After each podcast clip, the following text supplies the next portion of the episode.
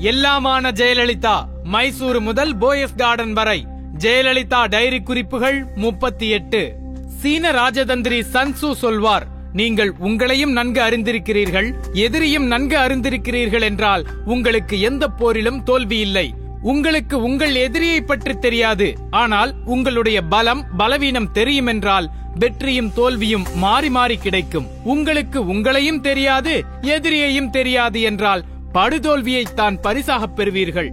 ஜெயலலிதா இரண்டாயிரத்தி பதினொன்று சட்டமன்ற தேர்தலில் தன் பலத்தையும் பலவீனங்களையும் மட்டுமல்லாமல் கூட்டணி கட்சிகள் எதிர்க்கட்சிகளின் பலத்தையும் பலவீனங்களையும் அறிந்திருந்தார். அதற்கேற்றாற்போல் வியூகங்களை வகுத்தார். வியூகத்தில் வீழ்ந்த மதிமுகவும் வேட்பாளர் பட்டியலும்.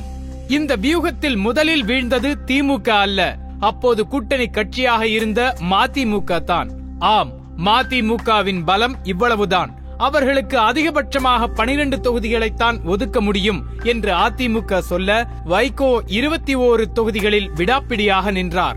அதிமுகவின் மூத்த நிர்வாகிகள் பல சுற்று பேச்சுவார்த்தை நடத்தினார்கள். ஆனால் எந்த முன்னேற்றமும் இல்லை. மார்ச் இருபது இரண்டாயிரத்தி பதினொன்று அன்று ஜப்பானில் நிலநடுக்கம் ஏற்பட்டது. ரிக்டர் அளவுகோலில் ஒன்பதாக பதிவாகியிருந்தது. அதே நாளில் மதிமுகவின் தலைமை அலுவலகமான தாயகத்திலும் ஒரு அதிர்வு ஏற்பட்டது. இது அரசியல் அதிர்வு. அன்று தாயகத்தில் நடந்த மாவட்ட செயலாளர்கள் கூட்டத்தில் அதிமுக கூட்டணியிலிருந்து விலகுவதாக முடிவெடுக்கப்பட்டது. தாயகத்திலிருந்து வந்த அறிக்கையில் காலம் கற்றுத்தந்த பாடத்தால் ஜெயலலிதா முதிர்ச்சியடைந்திருப்பார் பக்குவப்பட்டிருப்பார் என்று நாங்கள் நினைத்தோம். ஆனால் எங்கள் எண்ணம் பொய்த்து விட்டது அவர் இன்னும் தன்னிச்சையான முடிவுகளைத்தான் எடுத்துக் கொண்டிருக்கிறார். இதையெல்லாம் அப்படியே ஏற்றுக்கொண்டு கூட்டணியில் தொடர்வது எங்களுக்கு உவப்பானதாக இருக்காது என்றது அந்த அறிக்கை. மதிமுக கூட்டணியிலிருந்து விலகியது. தேமுதிக இடதுசாரிகளுடன் தொகுதி பங்கீடு பேச்சுவார்த்தை இழுத்துக்கொண்டே சென்று கொண்டிருந்தது. தேர்தல் நாள் வேறு நெருங்கிக் கொண்டே இருந்தது. பார்த்தார் ஜெயலலிதா. மார்ச் பதினாறு புதன்கிழமை நூத்தி அறுபது தொகுதிகளுக்கான வேட்பாளர் பட்டியலை வெளியிட்டார். கூட்டணி கட்சிகள் அதிர்ந்து போயின. அதன்பின் தான் பேச்சுவார்த்தை சுறுசுறுப்பானது. தொகுதி பங்கீடு ஒரு முடிவுக்கு வந்தது. கருணாநிதியை உள்வாங்கிக் கொண்ட ஜே. கூட்டணி கட்சிகளை சமாளித்தாகிவிட்டது. அடுத்து எதிர்க்கட்சியான திமுகவை அதன் கூட்டணியை வீழ்த்த வேண்டும். என்ன செய்யலாம் என்று யோசித்தவருக்கு இரண்டாயிரத்தி ஆறாவது ஆண்டு சட்டமன்ற தேர்தல் முடிந்த பிறகு நாகப்பட்டினத்தில் ஒரு மீனவர் குடியிருப்பில் எடுக்கப்பட்ட ஒரு கருத்து கணிப்பு நினைவுக்கு வந்தது. அதன் சாரம் இதுதான். நீங்கள் யாருக்கு வாக்களித்தீர்கள்? திமுகவுக்கு.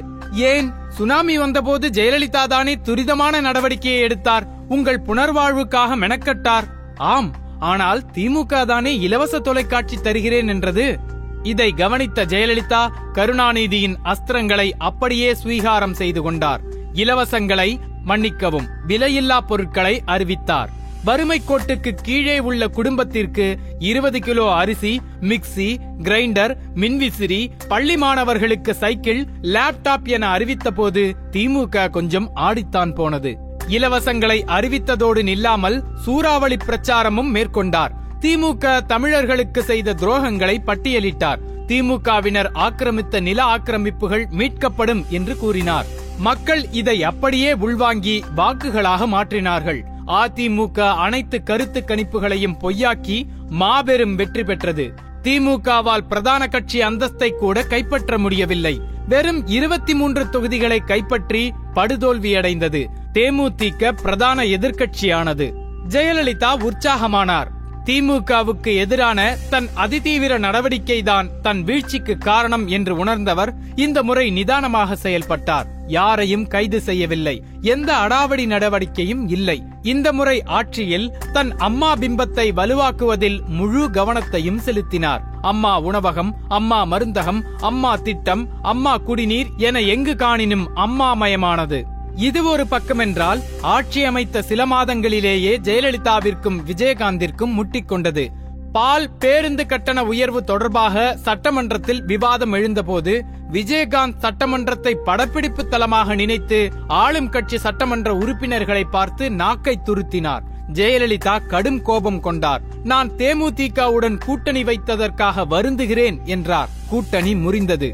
எல்லாமுமான ஜெயலலிதா. முன்பே இலவசங்களை அறிவித்து கருணாநிதியின் வியூகங்களை தனதாக்கிக் கொண்டிருந்தவர் அடுத்து உள்வாங்கியது தமிழுணர்வை தூண்டும் கட்சிகளை. இலங்கை அரசுக்கு எதிரான தீர்மானத்தை சட்டப்பேரவையில் நிறைவேற்றினார். ராஜீவ்காந்தி கொலை குற்றத்திற்காக தண்டனை ஆயுள் தண்டனை அனுபவித்து வருபவர்களை விடுதலை செய்யப் போகிறேன் என்று அறிவித்தார். எதிர்க்கட்சிகளுக்கு எதிர்த்து அரசியல் செய்வதற்கு வாய்ப்பே இல்லாமல் தான் போனது. தமிழ் தேசியமா? காவிரி பிரச்சனையா ஈழ விடுதலையா? எல்லாவற்றையும் அவரே பேசினார். ஆம் எல்லாமுமாக ஆகிப் போனார் ஜெயலலிதா. இந்த சூழலில்தான் இரண்டாயிரத்தி பதினான்காம் ஆண்டு நாடாளுமன்ற தேர்தல் அறிவிக்கப்பட்டது. தொடரும்.